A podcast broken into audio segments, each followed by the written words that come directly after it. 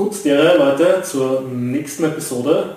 Ähm, heute habe ich äh, zu Gast den Anthony. Ähm, bevor ich jetzt viel und großartige Rüben rede, äh, wie er eigentlich ist. Äh, Anthony, bitte stell dich mal vor.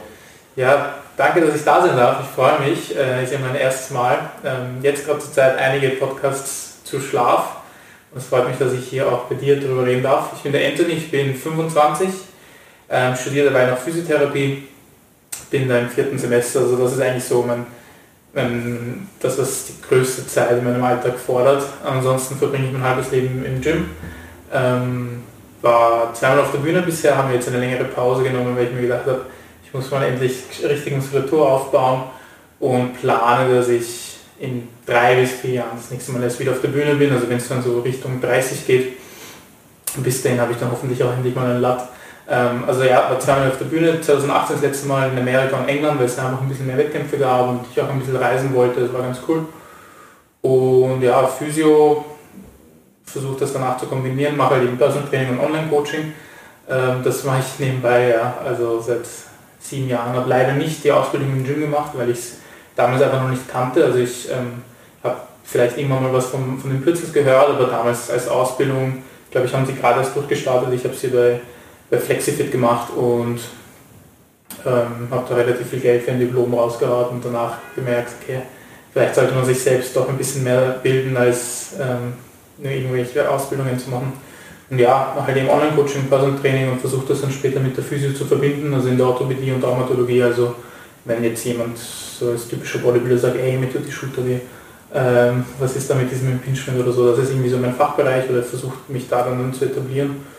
Und ja, Schlaf. Warum habe ich mich jetzt mit Schlaf beschäftigt eigentlich? Ähm, ich denke, dass die meisten deiner Zuhörer vielleicht auch Bodybuilding-affin sind oder ähm, auch Hypertrophie-affin. Und für mich war das ganz, ganz crazy. In meiner zweiten Prep habe ich einfach nicht mehr geschlafen. Also ich habe super schlecht geschlafen. Ähm, das Lustige ist, durch meine ganze Recherche, so bin ich im Nachhinein drauf gekommen, woran das vielleicht liegen hätte, liegen, liegen hätte können. Da werden wir noch drauf ankommen, aber ähm, ich habe echt schlecht geschlafen. Also ich habe nicht mehr als eine Stunde im Stück geschlafen.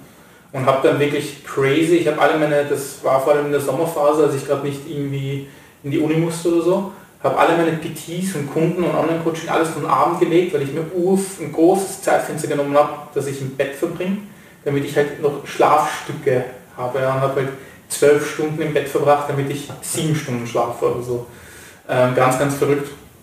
Und habe mir danach gedacht, was, was, was ist da jetzt eigentlich passiert, warum habe ich da so schlecht geschlafen und das wurde dann so ein bisschen ein Steckenpferd von mir. Also habe mich dann öfter sehr, sehr gerne mit Schlaf beschäftigt und jetzt fürs Gym eben ähm, einen kleinen Vortrag gemacht und dann ein bisschen was an Recherche reingesteckt. Und deswegen so viel zu mir und das Interesse zum Thema. Perfekt, also der Tommy hat es eh schon angesprochen, es geht um das Thema Schlaf. Ähm, sicherlich eines der wichtigsten und meist unterschätzten Punkte, finde ich, weil es einfach für die Regeneration sehr, sehr wichtig ist ähm, und es eigentlich der Punkt ist, den man so im Normalfall am schnellsten vernachlässigt, weil wenn man irgendwie im Alltag ein bisschen mehr zu tun hat, wenn es irgendwo stressig ist, wenn irgendwelche sozialen Events anstehen und und und, dann äh, kommt der Schlaf oft zu kurz. Ähm, und ja, eben, falls ihr es noch nicht gemacht habt, der Anthony hat eben einen Vortrag auf Peak dazu auch gemacht, wo er eben auch sehr, sehr schön mit Folien alles präsentiert, über die einzelnen Punkte eingeht, eben, ähm, dass ihr da auch ein bisschen was ähm, veranschaulicht habt, nicht nur uns zwei schöne Menschen, äh, oder zumindest ein Anthony als schöne Menschen, äh, damit ihr dort äh, quasi auch ein bisschen mehr zum Greifen habt und falls ihr euch natürlich ein bisschen mehr mit den Themen auch auseinandersetzen wollt, dann auf jeden Fall eben auf das Peak schauen und euch dort den Vortrag von den reinziehen. Ähm, ja, ansonsten würde ich sagen, wir steigen direkt ein. Und äh, Anthony, bitte ähm, erzähl uns einmal, also was, was ist eigentlich Schlaf, mhm. beziehungsweise warum, warum schlafen wir, wieso brauchen wir das überhaupt? Mhm. Ich finde, du hast vorher schon im Intro einen, gutes, einen guten Punkt angesprochen. Ich, ich finde halt Schlaf ist ein Thema, das relativ langweilig ist. Und vor allem, also ich, ich muss natürlich jetzt die Frage auch so beantworten, ähm, indem ich mir vorstelle, wer gerade zuhört, weil ähm, wenn jetzt eher General Population zuhört oder jemand, der jetzt nicht so Bodybuilding-affin ist, dann würde ich eher die Schiene fahren, dass ich sage, ey, mach dir mal nicht so viele Sorgen, es ist jetzt nicht so super, super schlimm, wenn man ein bisschen weniger schläft. Ähm, Wobei, wenn es dann eher Richtung Bodybuilding geht, bin ich schon der Meinung, dass es ein extrem wichtiger Faktor ist, dass man Schlaf gut hittet. Ähm, und es ist halt ein sehr langweiliges Thema. Also wie du schon gesagt hast, es ist halt, wir wollen halt immer versuchen, okay, wie viel Volumen muss ich machen, wie hart muss ich trainieren, wie viel muss ich essen. Ähm, und bei Schlaf ist es halt eher so eine passive Komponente. Das ist halt so, es ist halt nichts, was du direkt angehen kannst, wo du härter reingehen kannst, sondern eigentlich, wo du dich zurücknehmen musst. Und das ist halt irgendwie ein bisschen langweilig und deswegen glaube ich, ist es oft so schwer, dass wir sagen, ey, ich gehe jetzt mal eine Stunde früh ins Bett oder so. Ähm, ja, das Schlaf generell ist, ist eigentlich eine Frage, die gar nicht so leicht zu beantworten ist. Also ähm, es ist generell in den Neurowissenschaften in den letzten 20 Jahren sehr, sehr viel passiert und deswegen auch im Schlaf. Ähm, und davor wusste man eigentlich noch gar nicht oder mittlerweile man auch, weiß man auch gar nicht so genau, was da richtig stattfindet. Ähm, weiß, dass es verschiedene Phasen gibt und dass es auch komplett normal ist, dass man nachts vielleicht mal aufmacht, äh, aufwacht. Ähm, man kann vermuten, dass die verschiedenen Phasen, also Tiefschlaf und äh, Rapid Eye Movement, also diese REM-Phase, ähm, verschiedene Sachen machen. Ähm, man weiß aber noch nicht ganz genau, ähm, warum diese Dinge stattfinden. Das ist auch relativ schwer, ähm, weil ganzen Sachen, die ich mir angeschaut habe, also es gibt relativ viele Meta-Analysen, die sehr, sehr viele Sachen dann wieder ab, abdecken. Und wenn du das anschaust, viele, viele dieser kleinen Studien dann wiederum sind halt einfach self-reported. Das bedeutet, ähm, die Leute haben halt keinen Aura-Ring oder keine Apple Watch oder so, sondern sie geben dir halt an, wie viel sie geschlafen haben oder wie gut sie geschlafen haben und so. Und deswegen ist es noch ein Thema, in dem noch sehr, sehr viel kommen wird, aber was man weiß, ist, dass Schlaf anscheinend ähm, sehr, sehr viel beim, für Memory, also für, für das Lerngedächtnis macht, dass Schlaf sehr, sehr viel für das ähm, Hormonsystem macht und ähm, auch für die Energiebereitstellung. Also ähm, wenn, wenn, wenn mich jetzt das ein Bodybuilder fragt, dann wäre wahrscheinlich die Antwort, dass ähm, sehr, sehr viel, was die Proteinsynthese angeht, in den Tiefschlafphasen oder generell in Schlafphasen stattfindet und da sehr wichtig ist und ähm, die Energiebereitstellung fürs kommende Training, für die Performance auch durch Schlaf gefördert wird oder einfach essentiell ist durch Schlaf. Ja, ähm, eben ich glaube auch, also ich muss sagen, ich bin jetzt auch nicht mega bewandert in dem Thema und hätte mich da jetzt auch nicht mit sehr, sehr vielen Studienlagen äh, mhm. auseinandergesetzt. Aber der Trend geht natürlich immer in die Richtung oder es wird äh, aus meiner Sicht kommt mir zumindest vor, die, ja. dass die Ergebnisse immer die sind, ja. äh, dass mehr Schlaf eigentlich immer besser mhm. ist, sprich eben entweder bessere Performance, mhm. eben eine bessere Gedächtnisleistung, äh, mehr Fettverlust, besserer Erhalt von fettfreier ja. Masse äh, und es, dass es eigentlich nur positive Effekte hat, eben wenn man seinen Schlaf optimiert und ähm, es keinerlei Nachteile gibt, außer dass man vielleicht glaubt, ein paar Minuten oder Stunden am Tag zu verlieren. Ja, was ja, aber ja. eben äh, ist dann die Frage, was ist der wichtige, diese paar Minuten, eben, Stunden oder eben die ganzen anderen positiven Effekte. Ja, ja sehr guter Punkt. Ich glaube, es ist, ähm, es ist relativ schwer zu sagen, ähm, welche Nachteile kann das ganze Thema haben. Das Ding ist, was mir sehr wichtig war, weil ich habe ähm, begonnen das ganze Thema mit dem Buch von Matthew Walker, Why We Sleep, was relativ bekannt ist und das ist auch eigentlich ein super Buch,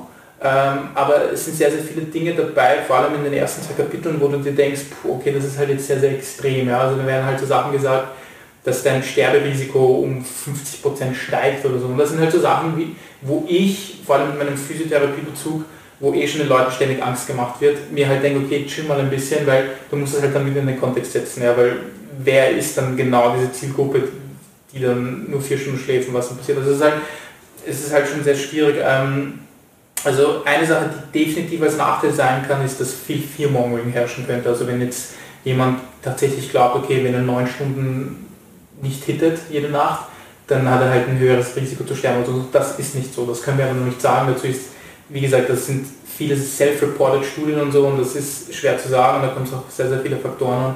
Ähm, also ein Nachteil, den man sehen könnte, ist, dass wenn man es zu ernst nimmt, wenn man glaubt, nicht optimal zu schlafen, dass man vielleicht psychologische Nachteile hätte, aber sonst, wie du schon sagst, es hat nur Vorteile. Ja, eben. Also man, man, du hast es ja gesagt, man muss das in Kontext sehen, ja. aber man muss ja auch sein, sein Leben leben. Ja, und es wird komplett. immer Nächte geben, die schlechter sind oder wo man weniger schläft. Äh, es wird aber auch dann wieder Nächte geben, wo man sehr, sehr viel mehr schlaft ähm, und dann dementsprechend seinen, seinen Energietank wieder auffüllt. Ja. Und eben, also es kommt natürlich wie bei allem eigentlich so auf die allgemeinen Gewohnheiten an, äh, quasi auf den Durchschnitt über einen längeren Zeitraum, mhm. anstatt was jetzt wirklich an einem Tag passiert ist. Ähm, aber ja. du hast das eh auch gesagt, also ganz am Anfang, wie ich mir, wie ich von der Garmin auf meine Fitbit gewechselt ja. bin, beziehungsweise ja. dann eben von der Fitbit auf den Aura Ring, äh, war ich da auch mega fertig, weil die, die Garmin, die ich damals hatte, war nicht sehr sensibel, was sowas angeht. Also da bin ich quasi ähm, eingeschlafen, habe durchgeschlafen laut der okay. Garmin und dann in der Früh oder aufgewacht, ja. beziehungsweise wenn ich irgendwie in der Nacht aufs Klo haben müssen, hatte das auch mitbekommen.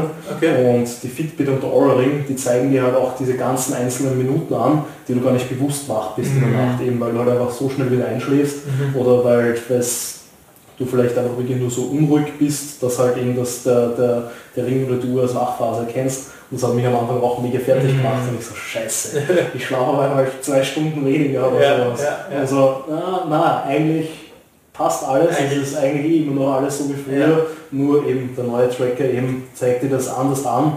Äh, und da habe ich auch ein paar Wochen gebraucht, bis ich dann akzeptiert habe, hey, das ist eh alles normal. Und, und mich da weniger fertig zu machen, weil eben gerade da kommt man dann auch wieder so in einen Teufelskreislauf von wegen, hey, äh, man liegt ins Bett und man schaut auf den Wecker nur noch, weil ich sechs Stunden zum Schlafen und so, scheiße, ich muss jetzt einschlafen, man haut sich ins Bett und die Gedanken explodieren, so scheiße, schlaf ein, schlaf ein, ähm, eben anstatt dass man das einfach quasi alles entspannter angeht und sich denkt, ja, ist halt heute so und ja, morgen ja. ist der nächste Tag. Voll. Ähm, ja, dass wir quasi wieder zurückkommen, ein mhm. bisschen noch allgemein über mhm. Schlaf reden. Äh, du hast das eh schon angesprochen. Welche Schlafphasen gibt es jetzt und ähm, wie schaut eigentlich dann so ein gesunder äh, Tag-Nacht-Rhythmus eigentlich aus? Ja, ja. Ähm, zwei sehr gute Fragen. Die erste Frage, wie, wie die Schlafphasen ausschauen. Also grundsätzlich, ähm, um es grob zu halten, gibt es Tiefschlafphasen es gibt ähm, Rapid Eye Movement Phasen, die heißen so, weil unsere Augen sich scheinbar sehr, sehr stark bewegen in dieser Phase. Und es gibt eher Phasen, die man als Leichtschlafphasen betiteln würde. Ähm, und die, wenn du dir das anschaust, wie das in der Nacht stattfindet, dann ist es relativ interessant. Also es scheint so zu sein, dass wenn du in der ersten Phase bist, es kommt dann auch davon, welche Uhrzeit es ist, aber meistens, wenn du zum Beispiel einen 8-Stunden-Block hättest, dann würden die ersten vier Stunden Phasen, äh, ersten vier Stunden eher mehr Tiefschlaf beinhalten und die, der zweite Block an vier Stunden würde eher mehr REM-Phasen beinhalten. Und dann ist es auch so, dass wenn du zum Beispiel ein bisschen Sleep, ähm, Schlaf entzogen bist, also wenn du schlechter geschlafen hast oder weniger geschlafen hast die Nächte davor, würde sich das dann so verschieben, dass du noch mehr Tiefschlaf nachholst und erst in der Nacht danach dann wieder mehr REM und so. Und dann ist halt die Frage, warum will der Körper anscheinend mehr Tiefschlaf haben? Ähm, und deswegen sind dann auch Theor diese Theorien entstanden, dass Leute sagen, Tiefschlaf ist so wichtig, aber alles ist wichtig. Es ist genauso wichtig, dass du halt in diesem Zyklus auch wieder in eine Leichtschlafphase kommst. Also nichts ist ja. wichtiger als das andere. Ähm, es gibt dann ganz extreme Sachen, wo Leute versuchen, ihren Tiefschlaf zu fördern. Ähm, bei Bodybuildern ist glaube ich, auf so Reddit-Form und so auch irgendwo so ein Ding. Kann ich verstehen, weil in den Tiefschlafphasen kannst du mehr mit dem Growth-Hormon-Ausschüttungen, äh, mit äh, solchen Sachen rechnen. Aber es ist halt genauso wichtig, ähm, fürs Gedächtnis und für die Performance in den REM-Schlafphasen gewisse Sachen stattfinden zu lassen. Ähm, also es gibt halt, meistens redet man von solchen 90-Minuten-Zyklen. Ähm, wobei ich nicht genau weiß, muss ich gestehen, ob das jetzt bei jedem gleich ist. Ich glaube, es ist immer ein bisschen unterschiedlich. Ähm, aber du kannst damit rechnen, dass du einen 90-Minuten-Zyklus hast, in dem alle Schlafphasen stattfinden, dann wieder einen 90-Minuten-Rhythmus und keiner schaut gleich aus. Also wenn du jetzt zum Beispiel 7,5 Stunden oder 9 Stunden schläfst, ähm, würde kein Rhythmus dem anderen gleichen. Also einer hat ein bisschen mehr Tiefschlaf, einer hat mehr REM. Und es ist auch komplett normal, dass du dazwischen aufwachst. Es ist ein bisschen individuell, ob du dich daran erinnern kannst, dass du aufwachst, aber du wachst definitiv auf. Also wie du auch schon angesprochen hast, dein Aura-Ring sagt dir das ganz genau, wann du, wann du das bist, weil man das an, an der Herzfrequenz und an Bewegungen und so weiter relativ gut ausmachen kann.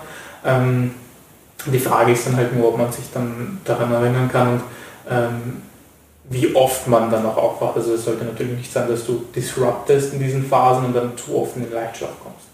Ähm, und die zweite Frage, die sehr, sehr wichtig ist und das, was äh, jetzt etwas ist, was einfach viel handfester für uns ist, weil wir daran wirklich was machen können oder was den einen jetzt vielleicht einen Aha-Moment äh, ähm, bereichern wird. Es gibt halt Menschen, die eher Nachtmenschen sind und Menschen, die eher Morgenmenschen sind. Und dann gibt es sehr, sehr viele Leute, die dazwischen sind. Aber ähm, vor allem Frauen und Leute im höheren Alter sind Leute, die eher Morgenmenschen sind. Ähm, und Alex. Ähm, also es gibt ja eher Leute, die halt schon um sechs oder so super, super gut aufkommen. Ja. Ich bin halt jemand, der das gar nicht packt. Also ich bin jemand, der um Mitternacht noch super gut was lesen kann. Ähm, wenn ich Prüfungen habe oder dergleichen, dann lese ich mir um eins in der Nacht noch was durch. Wenn ich halt am nächsten Tag später Prüfungen habe und länger schlafen kann, äh, ich funktioniere halt einfach so. Und das ist auch komplett normal. Es gibt einfach Menschen, die ähm, die da so ticken und ist halt ähm, genetisch dann natürlich die Frage, warum ist das so? Es gibt eine relativ interessante Hypothese, finde ich zumindest sehr äh, interessant, ähm, dass es halt so ist, dass der Homo sapiens früher es nicht riskieren wollte, jetzt acht, neun Stunden zu schlafen, weil jetzt irgendwie ein Löwe kommen könnte und uns Meier macht. Ähm, und deswegen haben halt vier Stunden ein paar Leute geschlafen und die nächsten vier Stunden haben ein paar Leute geschlafen. Das heißt, es gab immer nur ein Überdeckungsfenster von vier Stunden, weil die anderen haben schon vier Stunden früher geschlafen, die anderen haben wieder vier Stunden später erst ähm, weiter geschlafen. Und das wäre halt eine Hypothese. Aber man kann damit rechnen und es gibt auch sehr, sehr viele Fragebögen im Internet, die findet man sehr, sehr leicht. Ähm, aber ich glaube, die meisten Leute wissen das. Also die Leute, die immer im Urlaub und in den Ferien länger aufbleiben, wissen, dass eher die Eulen sind und die Leute, die so wie du eher sagen, okay, am Abend bin ich nicht mehr so produktiv, ich gehe lieber früh schlafen, wachen früh auf, sind eher Morgenmenschen. Und das ist halt etwas, was man jetzt in einem sozialen Gefühl natürlich nicht super beeinflussen kann, weil wenn man um 7 Uhr arbeiten muss oder aufstehen muss, dann ist das halt so. Aber es ist halt etwas, was schon mal sehr viel Sinn macht, das zu wissen. Ja. Ähm, weil es definitiv normal ist. Es geht dann auch so weit, dass viele Politiker sagen, okay, wir sollten die Schulen erst um 9 aufmachen und so, weil viele Kinder, Jugendliche schlafen etwas mehr und sind oft auch eher Nachtmenschen. Ähm, wie weit es dann natürlich anzuwenden ist, ist schwierig. Aber es ist etwas, wo ich glaube, dass es schon mal sehr, sehr viel Sinn macht, wenn man das weiß. Ja. Würdest du eben sagen, dass es dann eher ähm, quasi Gewöhnung, Genetik mhm. oder mhm. persönliche Präferenz? Also quasi natürlich persönliche Präferenz, die sich darüber ja. ableitet, ja. aber kann man das auch eben bewusst irgendwie verschieben, dass man sagt, hey, mhm. ich, ich merke, dass ich eigentlich vor elf in der Nacht bis ein in der Früh eigentlich nur noch auf Netflix unterwegs bin und will mir jetzt quasi lernen, um elf schon schlafen zu gehen. Äh, Gibt es da irgendwie einen Weg mhm. oder ist, ist man dann hoffnungslos verloren?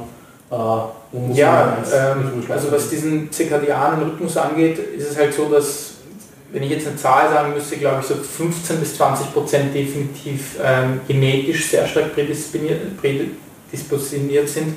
Ähm, und der Rest ist dann so ein Mischmasch, der sich gut gewöhnen kann. Also ich glaube halt vor allem eben in, im Setting eines, ähm, eines sozialen Lebens, wo man halt beruflich tätig ist, ist die Frage mich eher damit zu beantworten, dass man sich halt gewöhnen muss und definitiv auch kann. Ja? Und eher weniger Leute sind halt wirklich genetisch so stark davon beeinflusst, dass sie sagen, boah, ich pack's gar nicht, wenn ich länger aufbleiben muss. Also ich glaube, dass man sich relativ gut daran gewöhnen kann. Ja? Ähm, und die Leute, die es wissen, dass sie, dass sie da wirklich stark beeinflusst sind. Die, die wissen es eh und versuchen damit zu, zu arbeiten. Ähm, aber meistens ist es so, dass man sich gewöhnt. Ja. Also es ist, ähm, da werden wir gleich darauf eingehen, man kann sehr, sehr viele Sachen machen, um sich, um sich daran zu gewöhnen, dass man einfach mit Licht arbeitet, mit seiner Nahrung arbeitet, wann man trainiert und solche Sachen.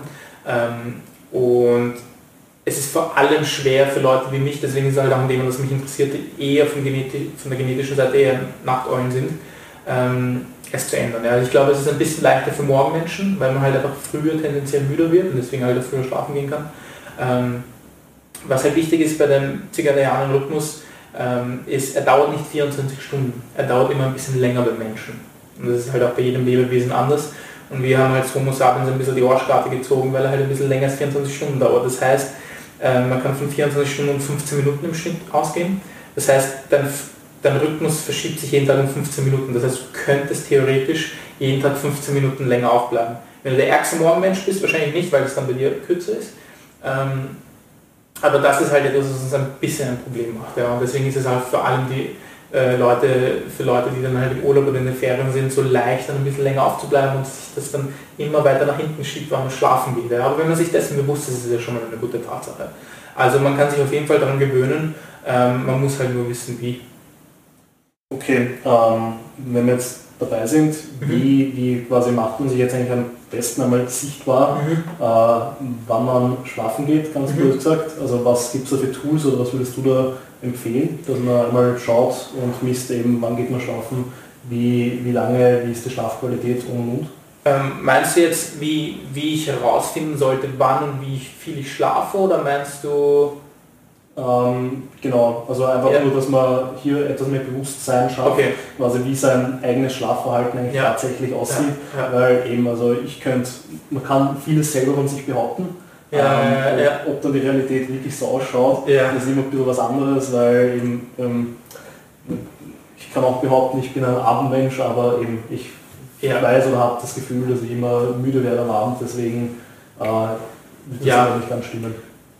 Okay, es ist, also der erste Faktor ist, dass man halt wirklich bedenken muss, dass Schlaf auf sehr, sehr vielen Faktoren stattfindet. Also dass halt psychosoziale Faktoren, es gibt zum Beispiel sehr, sehr interessante ähm, Studien dazu, wie Rassismus Schlaf äh, beeinträchtigen kann. Ja, also ähm, man muss sich wirklich die erste Frage, die man sich stellen muss, ist, okay, welches, welches alltägliche Leben habe ich? Wenn ich jetzt Kinder habe, ähm, die halt noch jung sind und einfach nicht viel schlafen oder viel aufwachen in der Nacht, dann muss ich mit dem Thema einfach locker umgehen und sagen, okay, egal was mein Aura-Ring mir sagt, ich habe halt gewisse Verpflichtungen. Ja. Aber wenn man halt jetzt vom typischen Bodybuilder ausgeht, der so wie du und ich eigentlich sehr, sehr viel dafür tun kann, dass er einen optimalen Tagesrhythmus hat, sollte man sich die erste Frage stellen, äh, wie viel sollte ich schlafen? Und die kann ich jetzt nicht beantworten mit diesen acht Stunden, weil es sind nicht bei jedem acht Stunden. Ähm, aber ich glaube, dass es relativ leicht ist, das herauszufinden.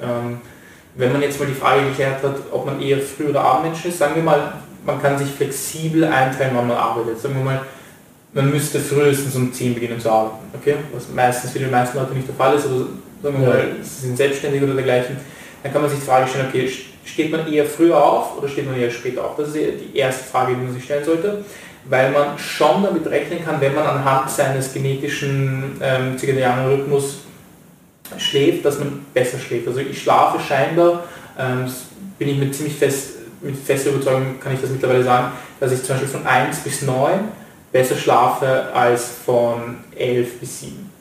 Ja, das ist schon mal die erste Sache. Also sobald ich weiß, wann, wann ich besser schlafe, ist schon mal cool. Dann ist die zweite, wie viel sollte ich schlafen. Und das kann man relativ gut herausfinden mit folgenden Fragen. Ähm, bin ich in der Früh in den ersten drei, vier Stunden immer noch so müde und träge, dass ich wieder einschlafen könnte?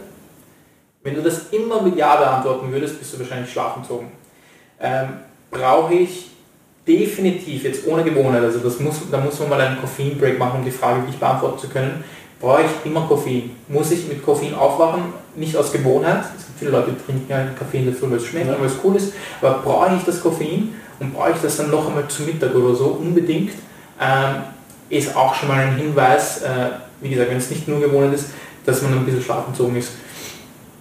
Und ähm, die dritte, und das ist wahrscheinlich die wichtigste Frage, schlafe ich, wenn ich die Möglichkeit habe, zum Beispiel am Wochenende, länger als unter der Woche? Wenn ja, ist es auch ein sehr gutes Indiz dafür, dass man halt schlafenzogen ist. Vor allem, wenn man deutlich länger schläft. Also wenn man mehr als eine Stunde länger schläft, kann man damit rechnen, dass man schlafenzogen ist. Dass man sich immer unter der Woche ein Schlafdefizit aufbaut und am Wochenende es dann nachholt. Ja.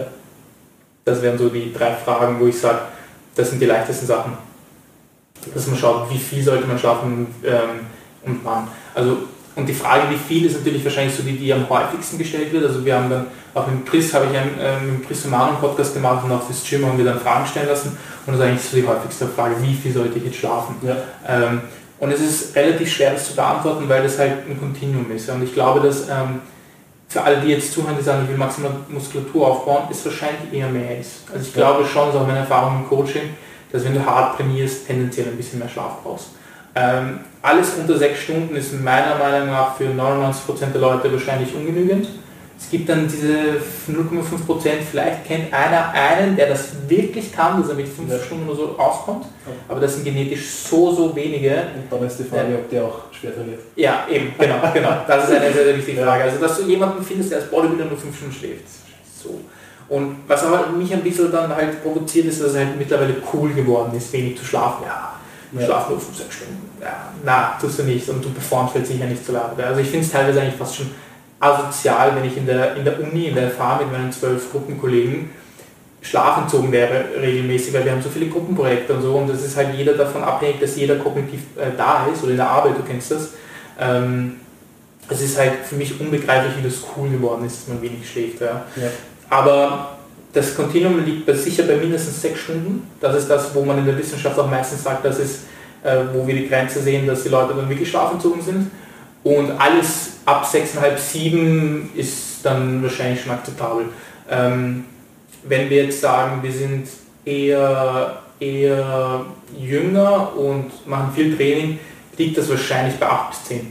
Ja, also ich glaube auch. So also in dem ich, ich glaube auch, dass wenn viele davon preisen oder sagen, dass Ja. äh, sie wenig schlafen, dass dann vielleicht eher auf einen kürzeren Zeitraum gedacht ist. Ja, Also weil ja. eben für ein, zwei Wochen äh, oder sei es ein Monat kann man das durchhalten. Ich glaube langfristig eben nicht, weil da, da brennt man dann einfach irgendwann aus. Mhm. Ähm, und eben ich finde auch den Trend sehr, sehr suspekt, dass Ja. es so gefeiert wird, eigentlich eher das zu machen, was den Körper schadet, Eh, statt eh, genau andersrum. Eh, weil ich sehe es halt aus der Perspektive, dass ähm, und ich halt wirklich gemerkt habe, weil ich war vor allem in meinem ersten Physiotherapiestudiumjahr ähm, dazu gezwungen, produktiv zu sein. Ähm, klar, es ist mittlerweile auch cool, wenn man viel hackelt und so. Aber da war es halt wirklich so, dass ich ein bisschen in einer äh, Zwangslage war, weil ich ähm, gerade von der Prep kam, das heißt, ich war kognitiv noch nicht ganz da. Und ähm, habe halt natürlich mein Trainingspensum gehabt, rel- relativ viele Kunden dafür gehabt, ca. 20 Kunden gehabt. Und dann halt das erste Semester mit Uhr reingehauen. Und ich habe mir wirklich die Frage gestellt, wie bin ich präsent, wie kann ich jetzt so einen Tag so schaffen, ja, und ähm, das war dann halt eben auch die Zeit, wo ich dann begonnen habe, wirklich an den Schlaf zu peilen, äh, peilen. Und ähm, das deswegen ist für mich halt so unbegreiflich, dass man dann halt auch sagt, es ist cool. Und äh, was ich dich aber fragen wollte, ist, ist, ist das in deinem Coaching etwas, was du ähm, im Monitoring hast, also was du, im, was du siehst, wie viele Leute schlafen oder redest du mit den Leuten da regelmäßig drüber? Ja, also bei mir im Coaching, die Ja. Kunden ähm, tracken quasi bei mir zwei Werte und das gibt es quasi ist immer so ein Wochendurchschnitt äh, und das ist einerseits eben äh, wie regeneriert, wie erholt hast Ja. du dich die Woche gefühlt Cool. und eben im Allgemeinen wie war die Schlafqualität. Mhm. Ähm, es gibt dann noch so andere Sachen, so so Hungergefühl oder sowas, Mhm. das auch auf wöchentlicher Basis, äh, die jetzt nicht natürlich nicht direkt mit dem Schlaf einen Einfluss haben, aber wo man glaube ich auch hin und wieder so ein bisschen eine Korrelation zumindest sieht. Mhm. Und dann ähm, gibt es natürlich so fürs Ausreiß, also für, für Ausreißer, also für einzelne Tage, ähm, gibt es dann eine Notiz oft für die Leute, wo die sagen, hey, ich bin da viel zu spät schlafen gegangen oder Mhm. viel zu früh oder sowas, weil man das dann oft am, am Gewicht sieht. Mhm. Und äh, da haben sich die meisten Voll. jetzt schon angewöhnt, äh, quasi mir das dann direkt zu schreiben, anstatt dass Ja. sie dann von mir die Frage bekommen, hey, was, was war an dem Tag los? Ja, ja, Ähm, ja. Und ja, also so versuche ich das im Auge zu halten. Mhm. Und ähm, bei den Leuten, die, wo ich den Bedarf sehe oder wo wir halt sehr, sehr, äh, wo wir immer mehr an den Schlaf arbeiten wollen, weil es Mhm. halt die Rückmeldung kommt, hey, ich, äh, weil die Performance entweder nicht passt oder halt einfach sie von selber zu, äh, zu mir kommen und sagen, Ja. hey, mit dem Schlaf passt irgendwas nicht Mhm. oder eben ähm, ich fühle mich nicht so erholt, dass ich dann da eben auch einfach schaue, dass man mal eben den Rhythmus ähm, Ja. ziemlich fixiert, dass darüber eben auch eine gewisse Länge zum Beispiel im Bett ähm, vorgegeben ist und dann quasi sich Schritt für Schritt weiter handelt und arbeitet. Mhm. Ähm, Perfekt.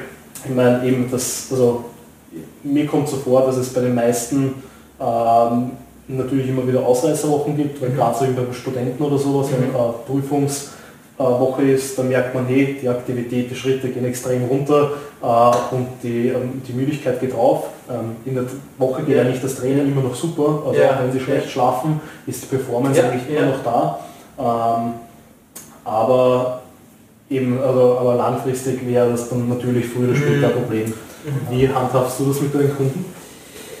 Äh, Sehr ähnlich wie du, also ich habe auf jeden Fall im Tracking Sheet ähm, die Schlafdauer, die auf jeden Fall dann auch als Wochendurchschnitt ich immer betrachte.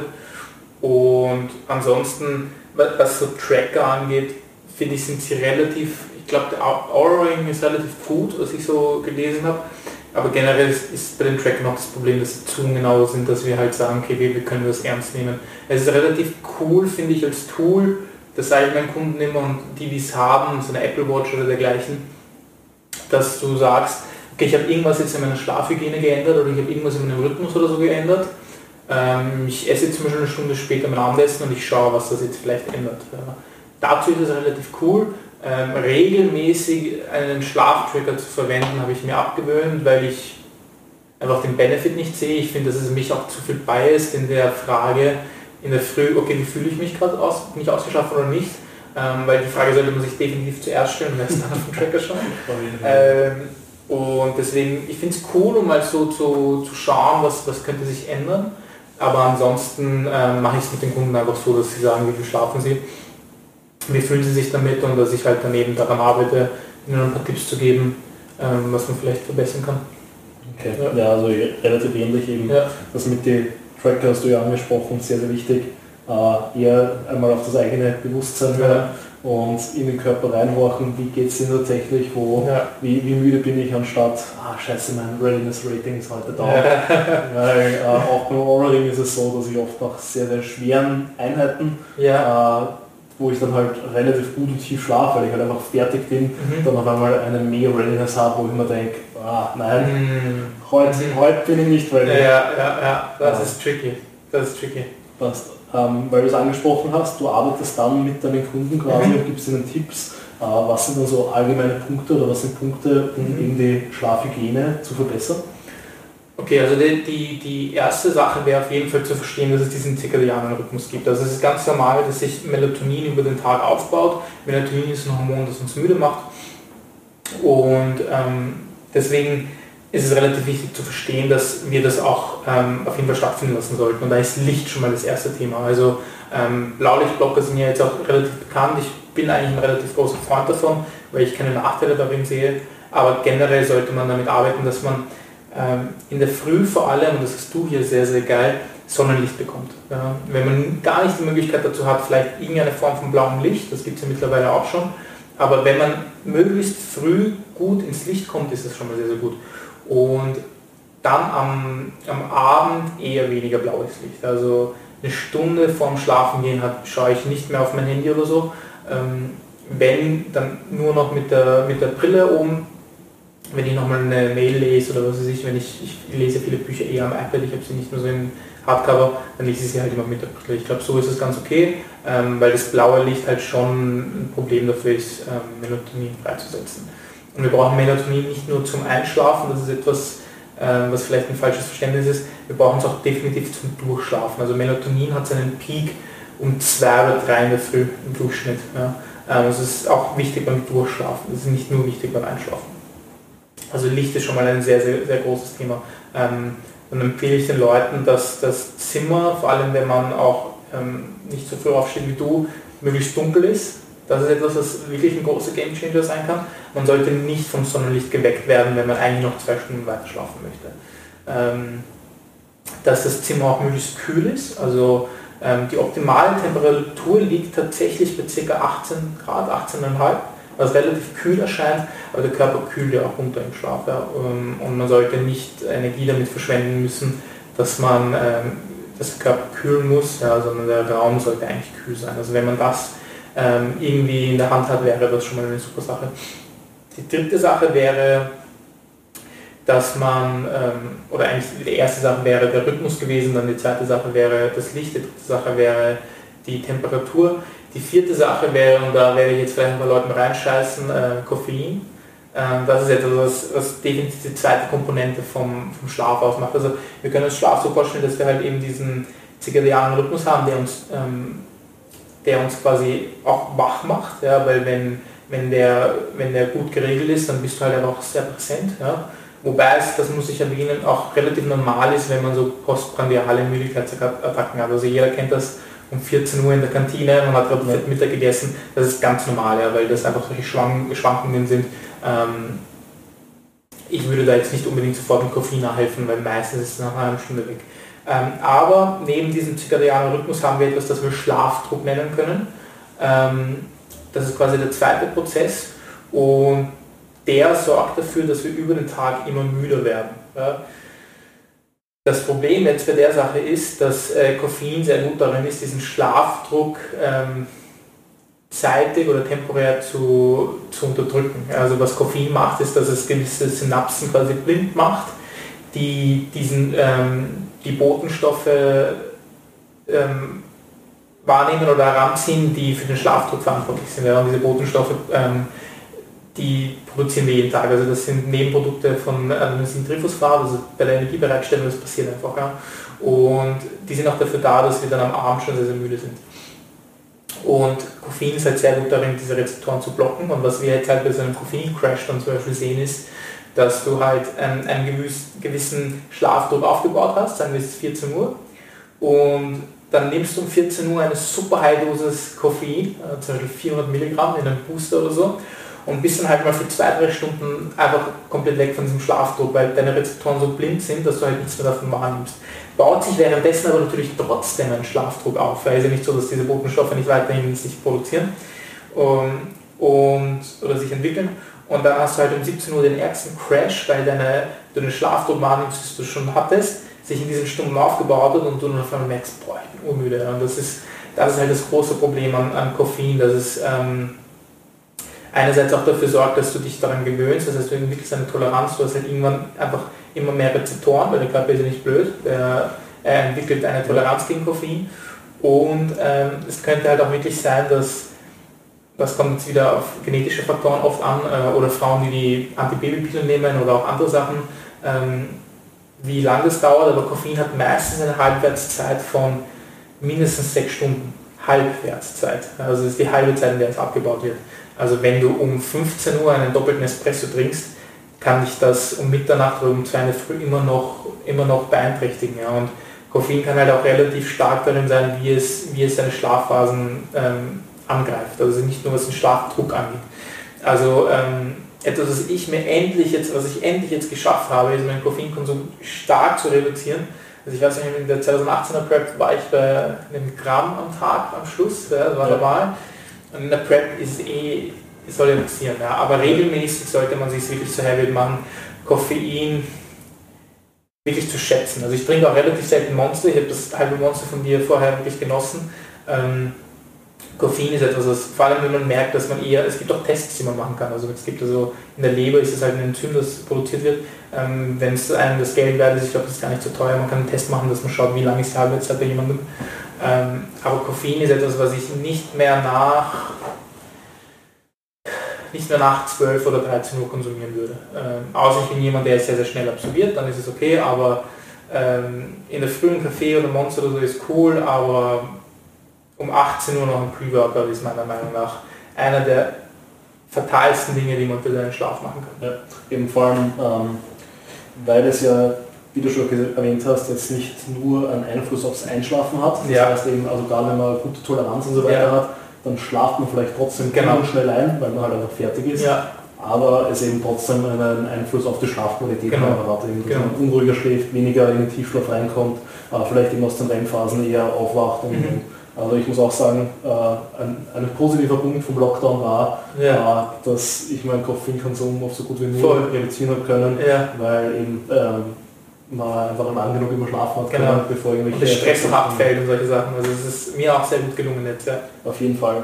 Ähm, genau, also ich würde da noch ein bisschen einhaken und was ja. äh, da noch mir bewusst worden ist, jetzt so ein bisschen im Gespräch, ähm, ist eben vor allem fürs Einschlafen und für dieses ähm, quasi ähm, vor dem Schlafen gehen das Blaulicht meinen, dass das mhm. natürlich ein Punkt ist, eben lüften ähm, und generell halt schauen, dass man quasi fürs Bett bereit wird, also eher beruhigende Tätigkeiten machen, mhm. ähm, also eher schauen, ähm, vielleicht eben ein Buch zu lesen, mit irgendjemandem äh, ein entspanntes Gespräch zu führen mhm. äh, und und und, dass man halt da einfach runterkommt und quasi äh, auch so ein bisschen den Tag verarbeiten kann. Also mhm. was mir da eben doch gut geholfen hat, war entweder eben ähm, dann noch zu meditieren oder irgendwie ähm, so einen Entspannungs-Yoga zu machen.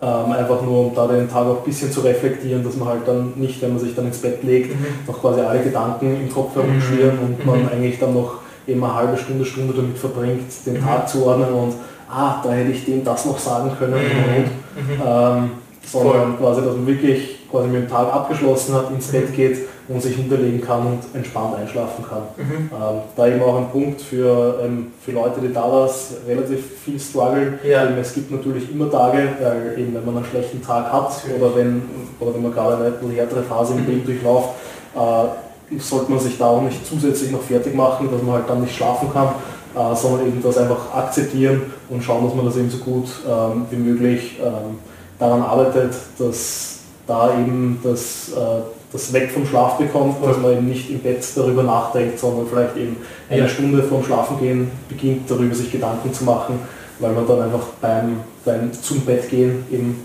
äh, schon die Gedanken mhm. alle zu Ende gedacht hat mhm. und dann entspannt einschlafen kann. Ja, wenn ich zu dem Punkt noch was sagen kann, ähm, also jeder, der Atomic Habits gelesen hat, kennst du das ja, Buch? Ja. Ähm, relativ bekannt, also, oder generell, wenn man sich so mal ein bisschen einfach Neurowissenschaftlern äh, zuhört, wenn du, wenn du irgendwie ein Verhalten ändern möchtest oder wenn du irgendwie eine Gewohnheit entwickeln möchtest, musst du halt relativ tiefgreifend das in dein Leben integrieren. Und ich finde es halt, deswegen auch das Thema vorhin, dass es cool ist, wenig zu schlafen. Wenn man beginnt zu sagen, okay, es ist cool, viel zu schlafen, weil man dann halt eben produktiver wird, weil man dann besser trainiert, weil man dann ich, ich kann mir so viele Gründe sagen, also keine Ahnung, Glykogen wird besser ähm, eingelagert, wenn man besser schläft. Man hat eine, eine bessere Mut, was zu RP, äh, was die RP beeinflusst. Also man kann sich so viele Sachen einreden oder auch wirklich vor Augen halten, warum Schlaf so wichtig ist. Und wenn man dann versucht, seine Identität damit ähm, zu, zu beeinflussen oder zu ändern, dann ist es glaube ich am besten. Also wenn ich wirklich sage am Abend, okay, ich bin jemand, der Schlaf als wichtig, äh, äh, äh als wichtig betrachtet, ähm, und ich komme jetzt mal runter, dass es dann sehr, sehr viel leichter ist, als einfach nur zu sagen, okay, ich will dieses Habit entwickeln. Also für mich ist es mittlerweile so, dass ich es einfach, dass ich stolz darauf bin, dass ich für mich das als wichtiges, äh, wichtiges Thema erachte. Ja. Und am Abend eben runterkommen und sich das vor Augen halten, wie, wie wichtig es ist, dass, dass man das jetzt einleitet und dass man nicht einfach sich nur hinlegen kann und einschläft. Weil wenn man diese Dinge betrachtet wie den Schlafdruck, der sich aufbaut und so, wenn man halt jetzt noch zu spät Koffein hatte, dann ist es relativ schwierig, dass man vom Körper erwartet, dass man jetzt sofort einschläft. Aber wenn man diese Gewohnheiten hat, dass man ähm, am Abend einfach wirklich schon einfach von alleine müde ist, wenn man sich den Rhythmus gut gelegt hat, dann, dann wird es irgendwann noch so easy, dass man sagt, man schläft schnell ein. Ja. Eben, äh, nur Fun Fact, und ja. zwar, weil ich habe vor zwei Wochen oder vor zweieinhalb Wochen so circa eine Phase gehabt, wo ich wieder relativ schlecht geschlafen habe, okay. ähm, wo ich einfach während den ähm, REM-Phasen immer aufgewacht bin. Okay. Ähm, und das heißt, ich bin halt von drei in der Früh bis eben zu halb sechs in der Früh, wenn ich halt mhm. normalerweise aufstand, in 20, 30 Minuten Takt quasi wirklich aufgewacht, bin ja. aufgewacht äh, eben hin und wieder habe ich es geschafft, halt mich einfach umzudrehen, wieder einzuschlafen. Hin und wieder bin ich eine halbe Stunde, Stunde wach gelegen, hin und wieder halt aufs Handy geschaut und dann dort natürlich dann auch wieder länger braucht, mhm. einzuschlafen. Äh, und und und. Und mir hat mein Ring lustigerweise sogar erzählt oder gesagt, eben, ich schlafe zu schnell ein. Okay. Ähm, weil ähm, quasi diese Sleep Latency, ja, das glaube ich der Wert ja, heißt, genau. einfach dann sagt, hey, du bist schon du bist übermüdet in der Nacht ah. äh, und du solltest eigentlich gar nicht so schnell einschlafen wie okay. ich, weil ich innerhalb von zwei Minuten quasi weg war. Ja, ja, ja. Ähm, dass er da mir schon gesagt hat, hey, geh ein bisschen früher schlafen, äh, weil du einfach mehr Schlaf brauchst. Also gerade da eben ähm, auch Vorsicht geboten, eben, also ich bin einer, der auch sehr, sehr schnell einschlaft. Ähm, es gibt anscheinend auch ein zu schnell, aber da gibt es dann eben auch viele andere Faktoren, Natürlich, wo man ja. drauf schauen kann, äh, ob man eben einfach insgesamt zu schlecht schläft. Ja, ja, ja. Und eben der Grund, warum ich glaube ich so schlecht geschlafen habe, ist quasi gleich die Überleitung in unser nächstes Thema, mhm. waren glaube ich die Powernaps. Mhm. Ähm, eben mhm. durch Corona auch habe ich dann mir den Luxus gegönnt, ja. äh, untertags auch einmal zu nappen, okay. für 20 Minuten. Und ich habe ähm, für meinen Rhythmus und meinen Tagesrhythmus diese Powernaps anscheinend zu spät angesetzt mhm. und mhm. habe dadurch eben, glaube ich, einfach meinen Schlaf gesamt gestört. Und jetzt, seitdem ich die wieder quasi rausgestrichen habe, mhm. äh, merke ich, dass ich wieder durchschlafen kann. Ähm, eben einfach in der, also quasi wieder zu meiner normalen Zeit, mhm. bevor am Wecker aufwache, was aber perfekt ist, mhm. ähm, eben so ein paar Minuten davor, ähm, natürlich aufzuwachen und ähm, ich eben nicht mehr das Problem habe, dass ich auf einmal um drei in der Früh wach werde und mir denke, so scheiße, ich kann noch weiter schlafen mit ja. drei Stunden, also ich will noch weiter schlafen, aber ich kann ja. mehr. Oder? Ja, ja, ähm, genau, da wäre jetzt dann die Frage an dich, äh, oder welche Empfehlung hättest du da für mich und für alle unsere Zuhörer? Ähm, Powernaps, ja, nein. Und falls ja, wie, äh, wie bauen wir die eigentlich am besten dann so in den Alltag ein? mhm. ähm, um da wirklich das meiste aus denen rauszuholen. Okay. Ähm, also ich bin bei der Recherche natürlich dann auf ein äh, dunkles, Thema, dunkles Gebiet des Internets gefallen. Also es gibt etwas, das nennt sich polyphasischer Schlaf, was ich sehr, sehr interessant finde. Sehr ja. ähm, es ist echt crazy. Es gibt dann solche, das, also polyphasisch bedeutet einfach, dass man in mehreren Phasen schläft, nicht, ähm, nicht nur in einem Schlafblock in der Nacht. Es gibt ja zum Beispiel in südlichen Ländern Siesta und so. Ähm, und da gibt es halt dann ganz crazy Modelle. Es gibt den Ubermann und keine Ahnung was, wo Leute dann immer nur 20 Minuten schlafen, das dann alle paar Stunden und dann nur zwei, drei Stunden am Tag schlafen. Mhm. Und da muss man, glaube ich, genetisch wirklich ähm, veranlagt sein, dass man das überhaupt kann. Aber es gibt relativ interessante Modelle, wo man halt zumindest ein, ein Nap macht oder zwei Naps. Und das zum Beispiel ein längeres Nap oder ein kurzes Nap. Was, es gibt viele, viele Modelle.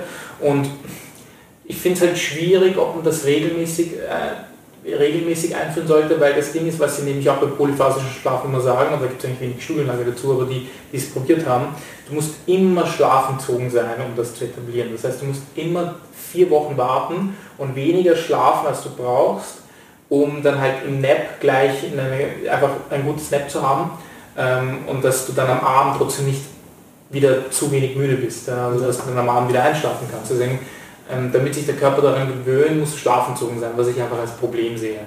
Aber ähm, es gibt auch ein paar Studien dazu, wie, das, ähm, wie sich das auf Training verhalten könnte. Und es hat jetzt nicht unbedingt, also so kürzere Naps, ich glaube, ähm, beim Mass Review gab es mal eines, die, die Dauer waren 20, 30 und 45 Minuten.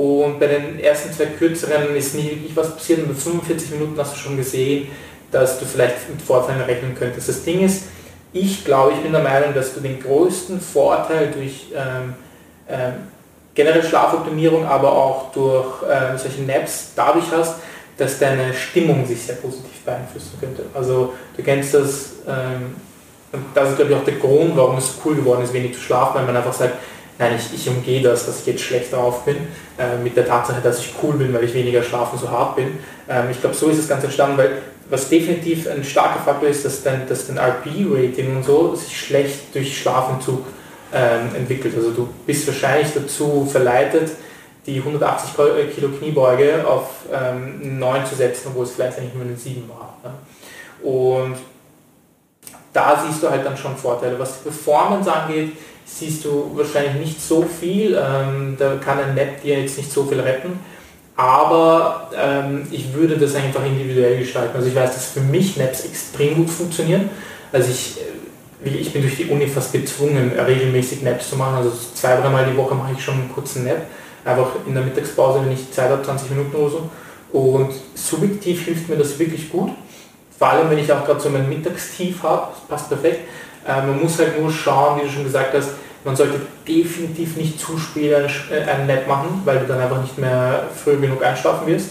Deine Sleep Latency verlängert sich deutlich, also du brauchst viel länger zum Einschlafen. Und wenn du regelmäßig Naps brauchst, spricht das wahrscheinlich dafür, dass du schlafenzogen bist. Und es ist definitiv besser, wenn du die Möglichkeit hast, Naps zu machen, weil wenn du jetzt irgendwie, wie schon gesagt, du hast zwei Kinder und bist halt schlafenzogen und hast aber die Möglichkeit, wenn die gerade jetzt auch gerade ein Nickerchen machen, dass du auch ein Nickerchen mit denen machst, perfekt, super. Ja? Ähm, aber ansonsten, wenn du jetzt als Bodybuilder die Wahl hast, würde ich eher monophasisch schlafen und da meine 8, 9, vielleicht 10 Stunden rausholen und keinen Nap brauchen. Ja. Aber wenn du mal einen Tag hattest, wo du sagst, weniger geschlafen oder schlechter geschlafen, warum auch immer, ja, vor allem wenn es jetzt wieder heißer wird, werden viele Leute ein bisschen schlechter schlafen, dann ist ein Nap so als, als, als Back, in der Backpocket, so als, als, als, als kleines Supplement eine super Sache. Ja äh, stimme ich dir voll und ganz zu. Also ich bin da auch ein ziemlicher Freund davon, äh, das in seiner Toolbox zu haben. Ja, voll. Ähm, eben am Anfang, also ich glaube für viele ist es eben sehr, sehr ungewohnt, weil wenn man das nie gemacht hat, mhm. hat man einfach eben Probleme mit dem Einschlafen und so weiter mhm. oder kann halt einfach keine 20 Minuten ruhig liegen bleiben. Ja. Ähm, oder eben viel länger. Also ich würde auch so die Dauer eher von 20 bis 30 Minuten mhm. angeben, mhm. dass man so, je nachdem wie schnell man halt einschläft, dann, ja. äh, dann auch wieder relativ schnell äh, quasi da, da aufgewacht äh, motiviert. Äh, weil alles, was halt zu länger ist oder wenn es dann halt wirklich zu einem längeren Nickerchen ausartet, dann in meinen Augen äh, die Wahrscheinlichkeit hoch ist, dass das dann vielleicht wieder einen Einfluss auf die Folge, also auf die Nacht hat. Und genau. dann, dann, dass man dann wieder in so einen Teufelskreis reinkommt, ja. hey, du schläfst schlecht, du bräuchtest wieder ein Nap um und aber eben, wenn du sagst, hey, man hat eine schlechte Nacht gehabt und man kann es irgendwie einbauen untertags, finde ich das auch sehr, sehr cool, um einfach das Wohlbefinden zu erhöhen cool. ähm, und eventuell wirklich die, die Stimmung und die Energielevel für ja. den Nachmittag wieder zu steigern. Mhm. Ähm, ja, dass wir jetzt so das Ganze ein bisschen zusammenfassen, mhm. was wären jetzt für dich die wichtigsten drei bis fünf Punkte äh, oder die, die Takeaways, was du jemandem ja. mitgeben würdest, wenn er sagt, hey, äh, ich schlafe schlecht, äh, wie kann ich das verbessern? Ja. Ähm, ich würde mit dem ersten Punkt ganz kurz nochmal was, kurz was Neues sagen, was, was, was das Training einfach angeht.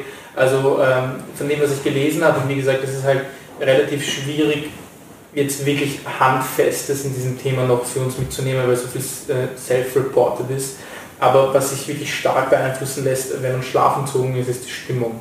Und ich gehe sehr, sehr ungern schlafenzogen oder mit schlechter Stimmung in ein hartes Training. Also wenn du jetzt einen harten Unterkörpertag hast, ähm, dann kannst du damit rechnen, wenn du das Auto regulativ machen kannst, dass du vielleicht eher den dann verschiebst und ein leichteres Training machst. Ja, weil ähm, es scheint wirklich nicht so zu sein, da gibt es zum Beispiel auch äh, in Weightlifting, im Weightlifting gab es eine Studie, da haben die Leute die gleiche Performance gehabt. Ja, haben irgendwie nur 500 Stunden oder so geschlafen und haben einfach trotzdem das gemacht, was sie gemacht haben. Aber das, die RP war deutlich höher. Also ähm, eine Nacht schlechter schlafen ist definitiv nicht schlecht. Das werden die meisten Leute auch merken, das auch vorher angesprochen mit einem Kunden. Das Training passt trotzdem. Ja. Ähm, es ist meistens wahrscheinlich nur, dass es sich so schwierig anfühlt. Was dann ist, wenn du lange schlafentzogen bist, kann ich nicht sagen, aber das sehe ich wahrscheinlich nicht gut. Ja. Ja. Da wird die Performance wahrscheinlich sinken. Ähm, also was das Schlaf angeht, was das Training angeht, ähm, ist eine Nacht sicher nicht so super schlimm, aber langfristig sollten wir das da hinten. Also die wichtigsten Faktoren sind, dass wir uns der Tatsache bewusst sind, dass es diesen Rhythmus gibt, der ein bisschen länger als 24 Stunden dauert. Also man muss echt aufpassen, dass man seinen Rhythmus nicht verliert, weil was das, das Beste, was man machen kann, ist, dass man sich wirklich an einen Rhythmus gewöhnt. Also wenn man sagt, man steht um 7 auf und man geht um 10 schlafen und legt sich um 9 ins Bett und hat seine, seine Routine, wo man runterkommt, man liest noch ein Buch oder keine Ahnung, man meditiert, ähm, dass man wirklich diesen Rhythmus hat, weil der Körper gewöhnt sich super daran. Wir sind einfach Gewöhnungsmenschen. Ja. Ähm, diese Gewöhnungssache kann genauso aber auch zum Verhängnis werden. Also der zweite Punkt ist, der Körper gewöhnt sich auch an Koffein, was die Toleranz angeht. Also geht gut mit Koffein um, hab nicht zu spät Koffein, habe auch nicht zu viel Koffein. Ähm, experimentiere auch damit, also wenn du eben mit Schlaftrackern arbeiten möchtest, wie viel Koffein tolerierst du um wie viel Uhr? Ja, bist du eher der Typ, der schneller abbaut und mehr braucht oder weniger? Ähm, das wäre der zweite Punkt. Die dritte Sache wäre, dass du dein Schlafzimmer halt äh, gut gut unter Kontrolle hast, wenn das jetzt ein Begriff ist. Also möglichst kühl, möglichst dunkel, möglichst leise, entweder du schläfst mit Oropax oder du hast es halt gut abgedichtet. Ähm, das wäre der, der nächste Punkt wäre, ich glaube, das haben wir gar nicht angesprochen, Nutrition. Ja. Also definitiv nicht, dass man in meiner Prep auch nicht zu spät zu viel trinken. Ähm, es ist vollkommen okay, wenn man einmal in der Nacht aufwacht, wenn man aufs Klo muss. Ja. Aber wenn man danach nicht mehr einschlafen kann sofort, ist es ein Problem, dann finde ich es echt schade. Und wenn man auch so dieses, vielleicht kennst du das, du liegst im Bett und bist irgendwie schon Zeit im Leichtschlaf, weil du musst irgendwie pissen, aber du wachst noch nicht auf und Weißt du, was ich meine? Du ja. schläfst auch schlechter. Ja. Da wäre es auch schade. Also ich würde nicht zu spät trinken, nicht zu viel und ich würde auch nicht zu viele Sachen konsumieren an Nahrung, die halt viel Wasser enthalten. Also wenn du jetzt super viel ballaststoffreiches Gemüse oder Obst am Abend noch isst, wirst du wahrscheinlich auch viel, viel Nahrungsvolumen durch, also an Wasser halt konsumieren. Das wäre auch ein Nachteil. Ähm, generell, es gibt auch sehr, sehr viel, das ist jetzt ein eigenes Topic, da würde ich empfehlen, bei Danny Lennon äh, vorbeizuschauen, zu Chrono Nutrition. Ähm, da kann man sich zum Beispiel anschauen, dass es wahrscheinlich so ist, dass mehr Kalorien in der ersten Tageshälfte besser sind, was auch das angeht, was, wie man seinen Rhythmus beeinflusst ähm, und wie man dann schläft. Also wenn ich, wenn man mich jetzt fragen würde, äh, weil es kommt im Coaching oft vor, wie, wie spät vorm Schlafen soll ich essen oder wie es mit Eiweiß, ähm, ich würde ehrlich gesagt mal versuchen, möglichst früh das Abendessen zu haben, also vielleicht drei Stunden vorm Schlafen gehen, nichts mehr Großes essen. Und wenn es aber noch ein Protein-Feeling ist, ist es vollkommen okay und dann eher ein langsameres Eiweiß, weil schnelles Eiweiß vielleicht ein bisschen mit Tryptophan interagiert und das ist dann nicht ganz optimal. Also jetzt nicht unbedingt Whey oder BCAAs vorm Schlafen, aber so Topfen oder langsames Eiweiß perfekt. Ja. Und sonst aber eher weniger im, im Magen-Darm-Trakt haben und ähm, nicht zu viel essen, trinken vorm Schlafen. Und als letzter Punkt eben noch äh, Naps als, als im Backpocket haben und sich der Tatsache bewusst sein, dass es vollkommen okay ist, wenn man ein bisschen weniger schläft. Eine Nacht macht überhaupt nichts, aber langfristig echt ähm, als Bodybuilder wirklich sich die Identität aufzubauen, dass man sagt, Muskelaufbau findet in den Recovery-Phasen statt und Schlaf ist halt meiner Meinung nach, also wenn es etwas gibt, was auf der Pyramide ganz oben ist, dann sind es jegliche Sachen, die die Proteinsynthese minimieren. Das wäre zum Beispiel Alkohol. Ja. Das wäre meiner Meinung nach der, der Faktor, den du am ehesten aus deinem Leben streichen musst. Und der nächste Faktor bei Recovery wäre äh, Schlaf. Und das ist Bodybuilder. Also finde heraus, ob du 7, 8, 9 oder 10 Stunden brauchst. Ja. Äh, vielen Dank für deine Einsichten, Toni. Äh, sehr, sehr cool das Ganze. Wir könnten eigentlich nur wahrscheinlich Tage ja, darüber reden, ja, was es gibt. Äh, viele, viele Bücher Ja. darüber, Ja, die ja. natürlich nochmal viel, viel mehr abdecken, als was wir jetzt in einer Podcast-Episode können. Ähm, eben vielleicht gibt es da irgendwie ein Follow-up früher oder später, wenn es neue Erkenntnisse gibt oder Mhm. falls wir nur nochmal sehr, gezielt äh, über irgendwas plaudern wollen. Äh, who knows? Ich glaube, es kommt auch, wenn, wenn die Schlafchecker besser werden, also ich glaube in den nächsten 20 Jahren, wenn du nicht mehr Polysonographie brauchst, also wo du wirklich ins Schlaflabor gehst, wenn die Schlafchecker wirklich apparat werden, ich glaube, dass da noch super viel kommen wird, super viel neue. Erkenntnisse und das wird echt, das wird echt cool. Voll. Äh, man kann gespannt sein. Ja. Ich hoffe, dass das relativ bald erfolgt, dass wir uns alle bestmöglich optimieren können. Ähm, falls jetzt die Leute mit dir in Kontakt kommen wollen, zu dir ins Coaching wollen, die dir noch irgendwelche Fragen über Schlaf stellen wollen, Mhm. äh, dich als Physio kontaktieren wollen, was auch immer, Mhm. äh, wo finden sie dich oder wie können sie dich am besten kontaktieren? Ja, danke dafür. Ähm, bei Train Wisely auf Instagram, ist einfach Train Wisely zusammengeschrieben, habe auch eine Website, aber eigentlich Instagram ist so das, wo, wo man mich findet, wo ich relativ schnell antworte. Ähm, also auch gerne, wenn ihr eine Frage habt zu Schlaf, dann einfach eine, Memo schicken oder einen Text schicken, antworte ich sehr, sehr gerne darauf. Und ja, wenn jemand an Coaching oder in Zukunft mehr Physio-Stuff interessiert ist, dann einfach bei Instagram vorbeischauen und mir schreiben. Passt. Ähm, dann will ich einmal sagen, vielen, vielen Dank für deine Zeit, dass du Danke, dass da ich da jetzt durfte. Danke, dass du da hergekommen bist, jetzt wo die Corona-Maßnahmen schon Ja. ein lockerer sind und man quasi auch ganz, ganz offiziell wieder Leute privat empfangen darf. Ähm, und ja, ich hoffe, euch hat die Episode gefallen und eben, falls es gibt, einfach nachfragen und wir hören uns und sehen uns vielleicht das nächste Mal. Der